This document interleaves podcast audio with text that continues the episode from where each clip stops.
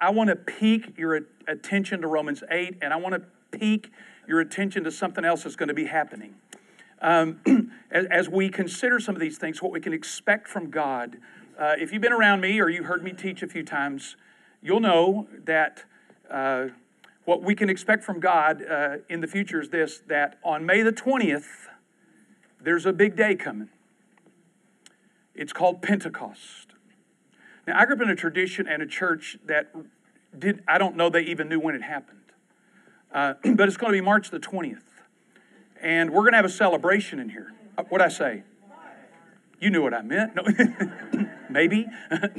May. I saw a couple people going, and I'm thinking, what did I just? Uh, May, May the 20th. And uh, I, I, honestly, after Easter, after Easter, it's great, it's wonderful. Uh, the celebrations, the music like that. But the question that starts ringing in my head now what? Is that it? Is that the goal of God's activity? I would say to you, no, it's not. Jesus said to his disciples after he rose from the dead, well, you'd think he'd say, What? Sick 'em. you know, he's risen from the dead, he's defeated death, he's destroyed the power of the enemy uh, in terms of uh, came to destroy the world. And, and, and he says this crazy thing wait. Wait. For 50 days, 40 of them he was with them, and 10 more, he says, Wait. And he is saying that it's not over, you're not ready. So I just want to kind of pique your attention and your interest that we're going somewhere. And what we can expect from God, we'll discuss that as we work more. I, I want to show it to you graphically in my thinking. I, I like to think visually if I can. That, if you will, that the, the story that we just came through was number one, the incarnation. That's when Jesus came on the earth and lived and taught and declared the rule of God and how one could be in relationship with Him. And then we come to Easter, where we have not only the incarnation, but the redemption of humanity. I can't spell and I get close to a board, so I think that's the way it's spelled. redemption, where we understand, if you will, and we will we'll work some more of this out, but where we understand that Jesus' life and death dealt with our pardon, our pardon for sin. But in this 50 days, Jesus is teaching them at the kingdom of God. The idea here is he's saying there's something here that is really the goal. And I'm going to spend a couple of weeks discussing this when we get to that. Pentecost is the, uh, if you will, the bestowing of the Holy Spirit here on Pentecost as the goal because God not only wants to give us pardon for our sin, but He wants to give us power for living. Those are the two features of that. He wants to give us pardon, certainly. But now what? Are we going to have power for living? Are we going to be able to be the kind of people that have the power of Jesus Christ that rose from the dead living in us? And so that's where we're going. That's what we can expect from God. That's kind of our question we've been working with. But I just want you to know you're in a church that we love Christmas, we love Easter, but we know this is the goal of God's activity right here. If it wasn't, He wouldn't have said, wait, right? You know, He, he wouldn't have said, wait. But He said, wait until you receive this power that comes from the Spirit. So we're going to re- celebrate that and be a part of that, and uh, it'll be a lot of fun uh, as we celebrate that. And remember, I just, I just every Easter, or not every Easter, but when I when I get through with Easter, after all the celebration and all the wonderful things and all the talk about victory over death, my question is this now what? Now what? Now what? Now, now what does that mean for me and for you uh, as we um, uh, live our lives and uh, uh go on to the facts? So that, that's, I just want to kind of give you a heads up. That's not even really part of our lesson. How about that? How about that? I just thought, I'm, I'm serious. I, this, this, I, I, did anybody grow up in a church that did not celebrate Pentecost like me? Yeah. How many of you went to a church that did? How many of you are not going to answer me? No. yeah, yeah, yeah. And, and, and to me, it's the key. Uh, that's a kind of a crude way to say that, but it is the understanding that this is what all, all you may want to take uh, issue with that, but I'm telling you, I believe it is. This is all of God's activity working to that. That's the adder, matter that we'll, and we'll look at some of that. So I want to look here today again at what can we expect from God. This is what we can expect in the future. But we've looked at this, uh, if you will, in Romans 8, and we said that Romans 8, 1 to 13 is a powerful life. And you'll note in there that the recurrence of the term spirit over and over and over and over and over. The language in Romans 8 is spirit, spirit. What the law could not do, God did through His Son. That the spirit of life in Christ Jesus, spirit, spirit, spirit, over, over and again. We'll see it some more. Uh, and that's in contradiction or contrasted to Romans 7, where the language in 7 is I, I, I. The things I want to do, I can't. The things I try to stop, I can't. I, I, I, I, I. Those two, those two chapters are like signposts there to show the distinction in living. So, a powerful life. Second, we've been looking at this at verse 14. We picked it up, a, a, a particular life. And what I mean by that is there's some specifics here I want to pick up, and I think I put these on there. Number one, there's guidance in this life. Number two, there's assurance, 15 and 16. There's inheritance uh, in 17. And here's the one I want us to work on today acceptance. Acceptance. And I want to begin at verse 18. Now, let me just again set up the context here for you. Romans 8 18, if you will, really through some of the last of this chapter, Paul uh, addresses something that we probably don't like to talk about, and it's called suffering. And I was thinking about this, you know, what, what, a, what a crazy thing to talk about the, the, the Sunday after Easter. But I want to try to connect that to say that, that this is the real life gospel here of talking about that Paul is not avoiding, if you will, the matters. Now, I said uh, before we went for uh, Easter that uh, there are two types of suffering as I, these are my categories, there might be others. There are two types of suffering. One is cultural, and I'm just using that to mean that you might suffer because of somebody else's activity. I, that's easy for me to understand. You know, somebody sometimes suffers because a drunk driver hits them. Uh, or, or, or somebody suffers because somebody uh, does something painful to them or their family, or, or, or we suffer uh, because uh, uh, uh, people take their freedom and liberty. That's, that's simpler for me to understand because there's kind of a cause effect relationship.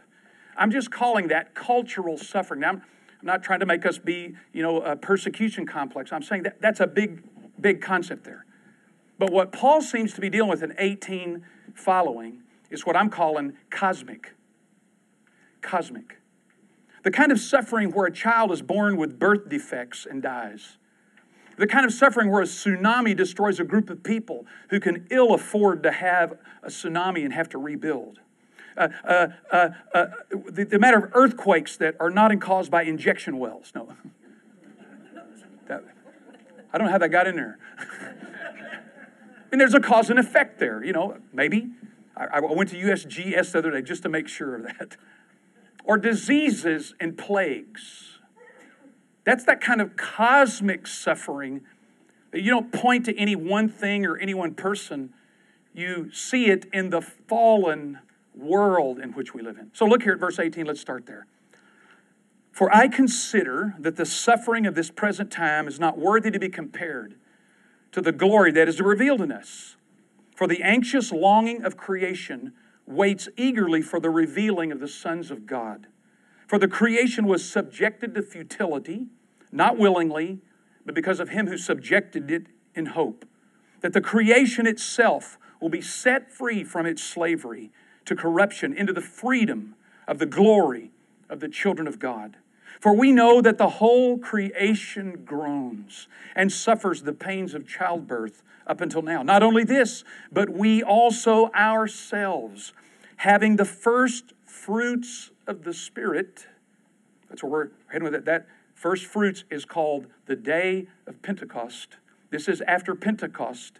Paul is writing, so he's saying, Look, we're the people, we're the people we're the people who've experienced first fruits. That's the, uh, that's the celebration. That's what the Jews called Pentecost, the, the, the celebration of the first fruits. It means we've got some of it, not the whole harvest. That we ourselves groan, waiting eagerly for the adoption as sons, the redemption of our body. For in hope we have been saved, but hope that is seen is not hope. For he who hopes for what he already sees. But if we hope for that which we do not see, with perseverance we wait eagerly for it in the same way. Now, this is a very important uh, conjunction here, or, or very important trans, uh, transition. In the same way, in the same way as the universe is struggling, the Spirit helps our weaknesses, for we don't know how to pray as we should. But the Spirit Himself intercedes for us with groanings too deep for words. And He who searches the heart knows the mind of the Spirit because He intercedes for the saints according to the will of God. I, I want you to notice something here. I'm going to go down and back up. Uh, one of the questions that arises in my mind, and I said again, I told Becky, this is going to be the, the, this is really the outline stuff Cliff wants to talk about. Okay, so stay with me. There is what I have to expect from God is either an expectation or an acceptance of the kind of world I live in, and the kind of world you live in. Have you ever? My dad, uh, a couple of times, more than a couple, when I would do something he would consider like, are you stupid or you just don't care? He'd say to me, What kind of world do you think you live in here, son? I didn't have an answer. what kind of world do you think you live in? I mean, we've just celebrated Easter and I'm happy about it. And we're looking at the Spirit, but what kind of world do you live in? You live in one that's fallen. You live in one where there is groaning. I want you to notice something here. What can you expect from the Spirit? Now, again, I'm, I'm under number four. I think that's where I am. There we go. Uh, here's I want to I want to distill this and then run back with it. What can you expect from God? Verse 14, that He will guide me. Is that on your outline? it is. Wow, I, I surprised myself. Yeah, know that. There we go. Except here, this is not. This is not. This is not on there. This is what I can expect from him. Guide me. Verse 14. Assure me of my relationship and the future. 15 to 17. I can, he will guide me, 814. He will assure me of my relationship in the future, 815 to 17. Get this. He'll pray for me in the midst of this suffering world 18 to 27. Now, now watch this, because I, am just going to come back on this. Watch this. I don't know if you ever noticed this. In verse 22, what is groaning? Huh? The world or the creation. See, the word groan means to be under the weight of it. The, the, the word groan means to be under the weight of something. It means to be, in some sense, it means to be a struggle. So, so the creation is groaning right? Look at verse uh, 23. What, who else is groaning? No, 23. We ourselves. We ourselves are groaning. And, and it's a particular kind of groaning because we're waiting for the adoption as sons, the redemption of our bodies. That's what we're groaning for. We're, any, anybody's body groaning today? I tell someone, I, I know when you get older. Here, here's the sign you make sounds when you go down or get up. Right? You and go, Ugh. right? You, you are officially now old. Okay, so that's it. I sat down the other day in church and I went, I went, oh man. And it's a struggle to get up. You know, oh, oh man, my back. Oh groaning. Groaning. What kind of world are you in? We're groaning. Isn't it wonderful news, though, here that Paul says there's somebody else groaning for you? Who's that? Verse 26. There's somebody else groaning for you the Holy Spirit. I, I, this, this has become more of a life verse for me. Likewise, what it says right here, the Spirit also helps our weaknesses. What's my weakness? What do you see the weakness there is? We, we don't know how to pray. I man, I, I go to God more times than not and just say, I don't know how to pray. I don't know what to say, and I don't know what to do. But I know that I'm not alone in this. That you are praying for me right now. That in the midst of this kind of world and universe that I'm in, you're praying for me. You're interceding for me according, if you will, to the will of the Father. And so, this idea of groaning, I, some years ago, as I was working, I thought, wait a minute, the universe is groaning, we get that. I'm groaning, we get that. The good news of Easter, the good news of the Holy Spirit that we're marching toward for Pentecost is that He's praying for you. There have been times, you know, when I pray, uh, and I, I said this to a friend of mine just the other day. Prayer is still a mystery to me in many ways. I just have to be honest with you. It's a mystery to me. I don't understand how it works all the time, but I know this. I, I sort of grew up in a tradition that made you think that if you ever said anything or admitted any uh, doubt or wonder, God is so picky, He's not going to answer your prayer. Anybody grew up in that church? Yeah, that's absurd. Either God is good and he knows our what? Weakness. Now, notice this right here, and I'm going to go back because there's some stuff out of 18 to 26 I got to unpack. The, the word there, weakness, asthenia, is a Greek word. It doesn't mean sin. It's not the word for sin. It means for weakness, lack of power, lack of ability. I, I love Psalm 103. For God treats us as a father. He knows we are simply dust. Do you ever know that? Read that in Psalm 103. God has not uh, uh, responded to us according to our sin. He has mercy and compassion because He remembers we're simply dust. So the Holy Spirit prays for us. He prays for us. And He's interceding for you and me. And when you don't know how to pray, and I don't know how to pray, what do we know? The Spirit's groaning now, some have suggested this might be some spiritual gift. I'm, I, I am not convinced of that. It says that these groanings are too deep for words. You ever, you, ever, you ever been in those kind of experiences where somebody was going through something and you didn't really know what to say, but you were just there and you just said, I'm just here?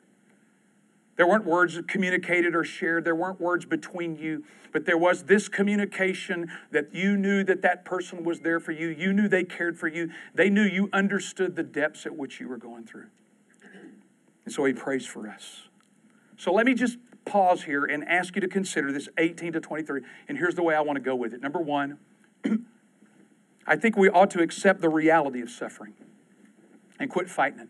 Notice here, for verse 18, for I consider, I want to stop just right there. I, it says this accept the reality. I consider that the suffering of this present time is not worthy to be compared I consider, Paul didn't say, I feel. He didn't say, uh, I, I, uh, I, I, hope, I, I guess. The Greek word here is logizomai. And it means, if you will, in this matter of suffering, it literally means to come to the logical conclusion.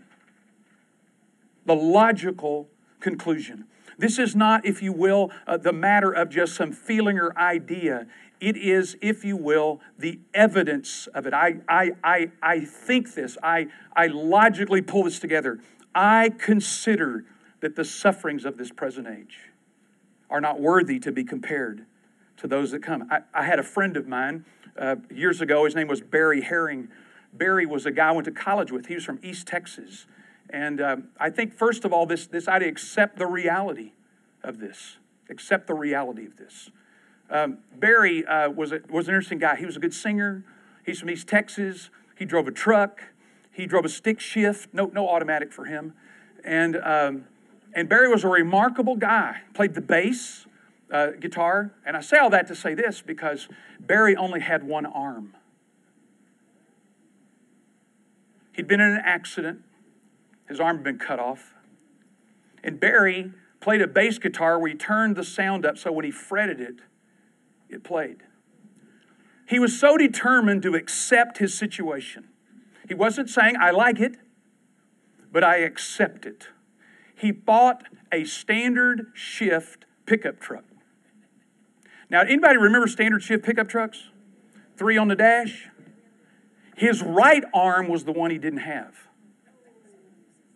He did this all his life. He's a great guy still down in East Texas. He would over his body like this and shift and did it just to drive us all crazy. I remember you get in the truck with him and go, wait a minute. You don't have an automatic in this thing? Nah, I got a standard. Why? Why not? right? This, this coming to this conclusion, Paul says, I consider. It's logical for me. It's not a matter of feeling. It's not a matter of, of, of, of the experience. It's not a matter of things are working out. He says, I, I, I consider it logically that the sufferings of this present time, and no, notice here, he said, accept the truth about suffering. What, what is the truth about suffering? What is the truth about suffering? Notice what he said.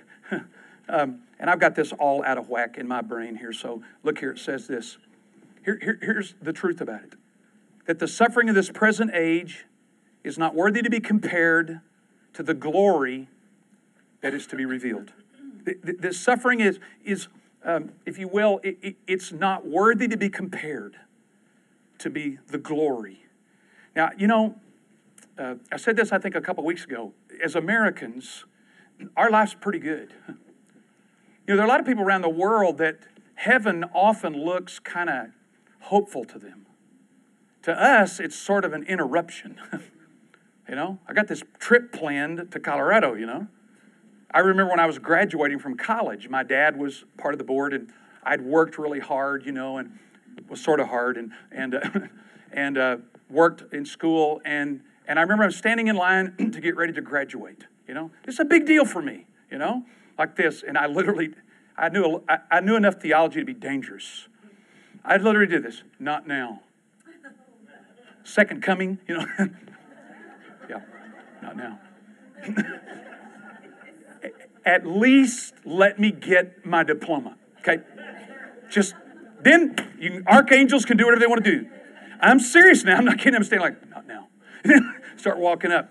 That, that, this idea of the sufferings that we face now, he's saying, look, it's not worthy to be compared what is to be revealed to us. I, I, I look at that and I say, this is not to say, Martyn Lloyd-Jones said, you know, uh, this doesn't mean that your sufferings are inconsequential. It doesn't mean they're light. It means this when you look at them in their weight. In the Greek word here, it's, he says right here, he says, it's not worthy to be compared, it's a scale. The word worthy, axios, is a scale. And the idea Paul is saying here is that this suffering you're in right now will put the scale right here. But whenever you put the future of what will reveal to us, it's going to outweigh it. And the scales will be tipped like this to say, it's not that this isn't important, it's just less valuable. It's, it's the idea of that it's, that it's proportional. It's not worthy to be compared to what, if you will, is coming. I, I don't know about you. I, you know, I, I'm not a morbid person at all. I love living. I love life. But there's something coming for all of us. This redemption of our bodies. That's what he says. This, this glory that we will experience someday. That, that, that this suffering is proportional. It's, it's not worthy to be compared to what we have in front of us. And I'm not saying that's easy. I'm not, you know, Paul's a, Paul's a, a realist. But he said it's not worthy. I, I, was thinking about this when I when I was thinking about this idea of that it's it's not worthy. I, you know, I, I detest needles, I really do.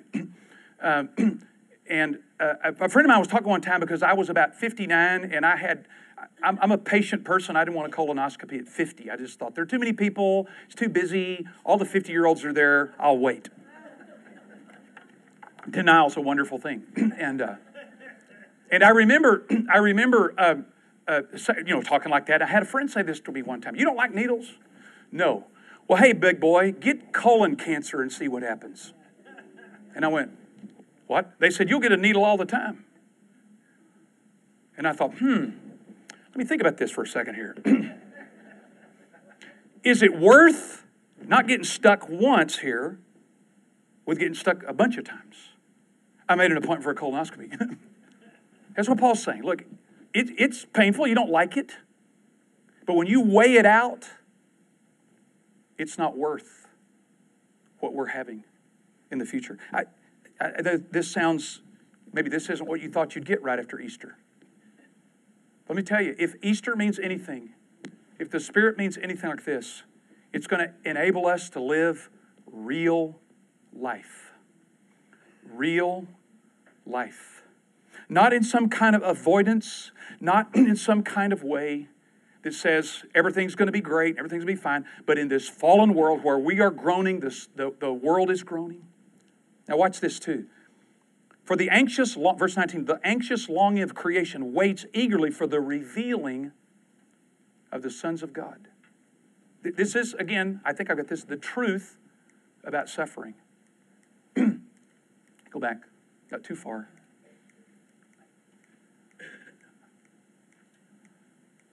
Come on, Cliff. We'll get it. The truth is that it's considered as logical, it's not compared, and he says, for the anxious longing of the creation. This word here, anxious longing, what is the, what is the creation anxiously longing? What does it say there? Verse uh, 19. Huh? The revealing of what? Sons of God. The word here, the anxious longing. Paul uses a very uh, a picturesque language here. It means to stretch the neck, to see. To stretch the neck, to see. There's something here you need to know about yourself. There's something we need to know in the midst of suffering that the universe is stretching its neck to finally see the revealing of us as the children of God. There's something that's going to happen here. There's something that the universe is pulsating to see.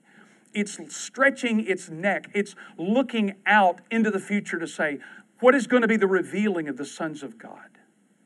We don't think of ourselves like that, but the whole universe is stretching and seeking to see the end of this it reminded me of 1 John chapter 3, verse 1. You can write this down, you'll look at it later. It says, Beloved, now we are the children of God. It's not yet appeared what we will be, but we know when we when he comes, we will be like him because we will see him as he is. I mean, this world tries to keep us working on everything now. Paul is saying this the whole universe is stretching its neck to see what we're going to be. You're going to be something glorious. You and I are going to be something that the whole universe is glad to have seen. So it's eagerly awaiting, if you will, it's eagerly stretching its neck in an attempt, if you will, to see what's happening. There's a future glorification, there's a future revealing of our lives and who we are through Jesus Christ. He continues. For the creation was subjected to futility, not, not willingly. When sin entered the world, it broke something. Something happened here, but because of him who subjected it in hope. Notice, God didn't subject the universe just to futility out of some kind of hostility, but he subjected it in hope that one day, through the work of Jesus Christ, that the sons of God would be revealed. They, they would be revealed in all of creation and that somehow human beings in their life and in their liberty in Christ, the creation is looking for them.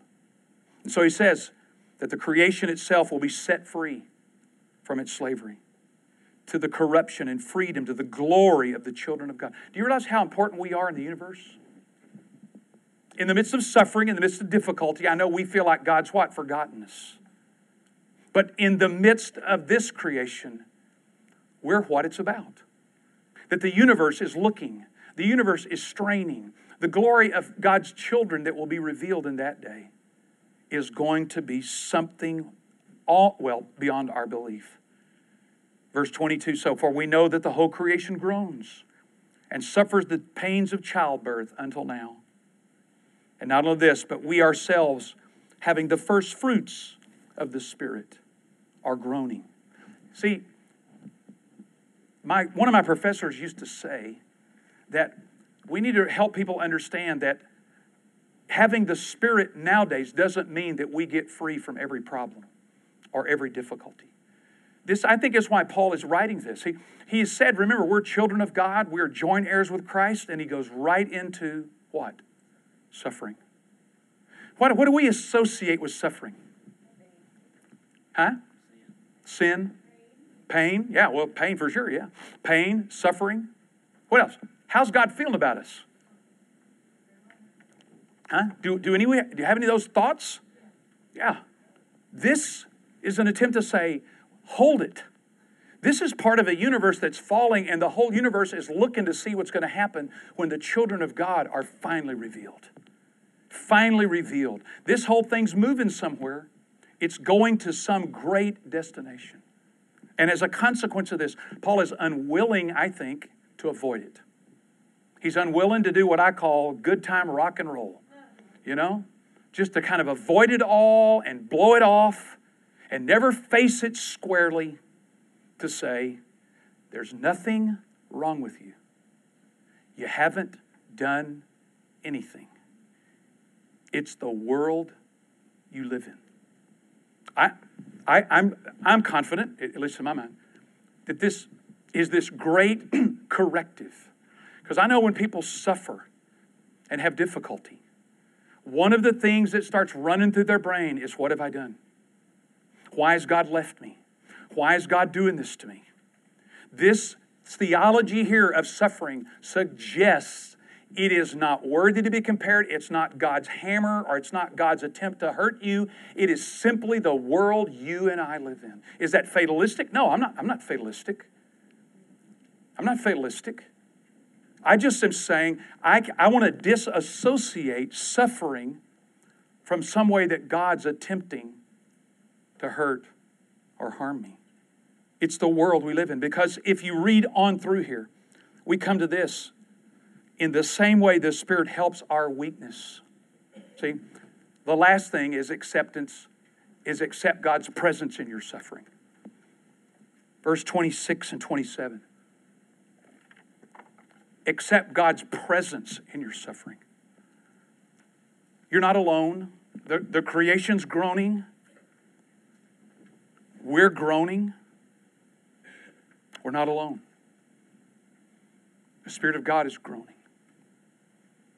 He's bearing up under the weight of our sorrow and our pain, and particularly our inability to know what to say, to know how to pray, to know what to say. He prays. It, look, is the promise. He says he intercedes for us with groanings too deep for words. He searches the heart and the mind, know, or knows the mind of the Spirit, because he intercedes for the saints according to the will of God. I, will be honest with you. I, as we work in this series on what can I expect from God, when I was in seminary, I took several classes on prayer. As a pastor and as a professor, I've studied many books on prayer. As a follower of Jesus, I have practiced prayer, and I still don't understand it all. It is still a mystery to me. And I pray to a God who I know is good. He's not picky. He's not saying, Oh, I was going to do that, but you said the wrong word. How many of us have, I mean, I've, I've lived with that fear. I've lived with that fear. That that if I say the wrong thing or I don't have enough faith, I was praying the other day, the Lord, what is enough? When those people came to Jesus, they just came to him. That's it. He didn't say stand on your head and recite the Torah. He just, they just came to him. How much faith does it take? It takes enough faith to go to Jesus. We, it's a mystery. And we heap piles of guilt on people who just finally have to say at times, I don't really know what to ask anymore. The good news is you got somebody asking for you. that you can just relax in one sense. I'm not saying don't pray anymore, I'm simply saying relax with the fact that you can confess, I don't know what to say, but there's someone praying for me. Now, you've either been in this suffering, you are in this suffering, or you will be in this suffering because of the world you live in and the way this world is. And I, I, I, guess my whole impulse here is I think the same thing as Paul. I think this is what my professor said. This word may, we have this hyperactive eschatology. Boy, there's a thought, right? Write that down. Eschatology is about the second coming, when the sons of God are revealed, and when the glory of God is throughout the universe. That's going to happen at the end. But some of us sometimes have been under the influence that we thought all the good stuff's got to happen now. Remember, we have how much of the fruits? The first fruits of the Spirit. Not all of it. I uh, saw something the other day that I want to show you. I want to set it up. Man, this computer's got to work today. um, I, I got to set this up for you, and this will give me time here. I don't know where you are in your life or where you are in suffering or if you're even anywhere there. Um, but there are times when the suffering and the, the experience, I would say, brings a lot of sorrow to you. It, it may be the disappointment of a, of a child, or, or it may be the, the, the, uh, an illness that doesn't seem to go away, or it may be the death of a loved one. And, and in some sense, the, the sense of peace and joy and wonder that you, that you know is gone. See, that's why I think Paul said, I consider. He didn't say, I feel this is true. It's logizomai. I, I, I consider it. It's a fact. I'd say it this way, and this is the way this is going to work on this video. Maybe metaphorically, what it might mean is that the music kind of stops in our life. The diagnosis, the child, the problem, the difficulty. You might just say, you know, the closeness that I felt, or the, I'm really groaning now. I'm really groaning. And to know that the Spirit of God is praying for you, I want you to watch this and this is a championship cheer team. I have no idea what that is. but I want you to listen closely because something happens a, a minute or so into it. And people start counting. I want you to, I want you to listen to this.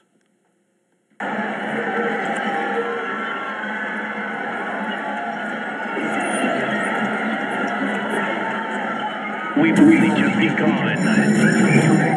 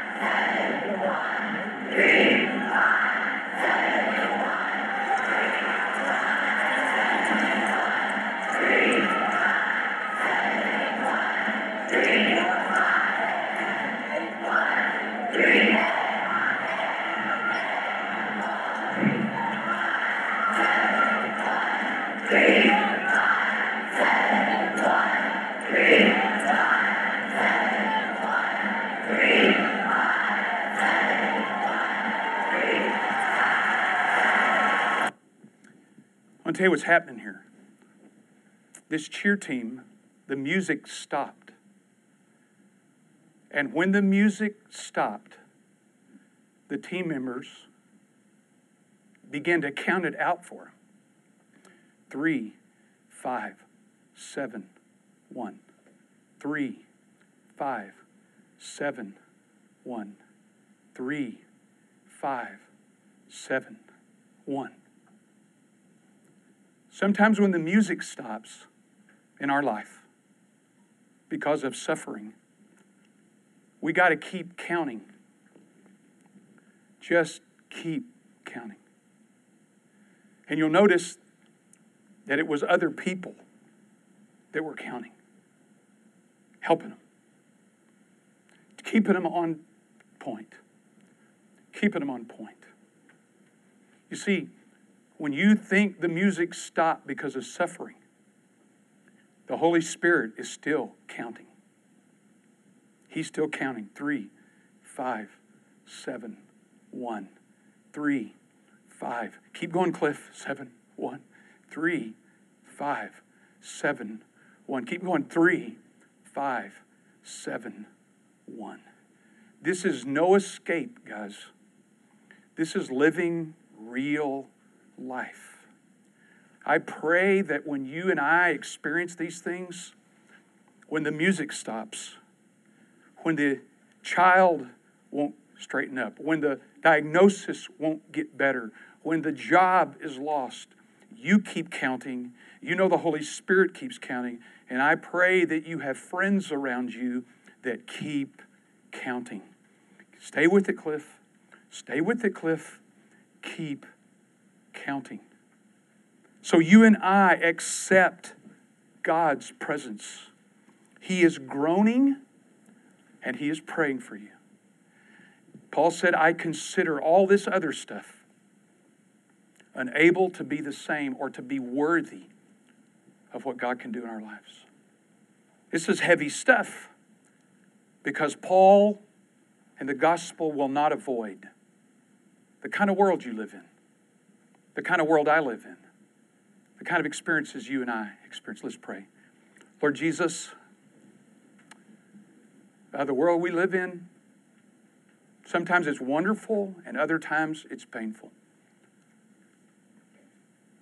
And so we pause here today, thankful that even though the universe is groaning and we're groaning, we have the assurance and hope that you are groaning and you are praying for us. When the music stops in our life for a moment, when it stops for a while, help us to keep counting. Help us to keep counting on you. Help us to keep counting on you and others as we face, as we live, as we enjoy this life the kind of world we're in. We pray this in Jesus' strong name. Amen.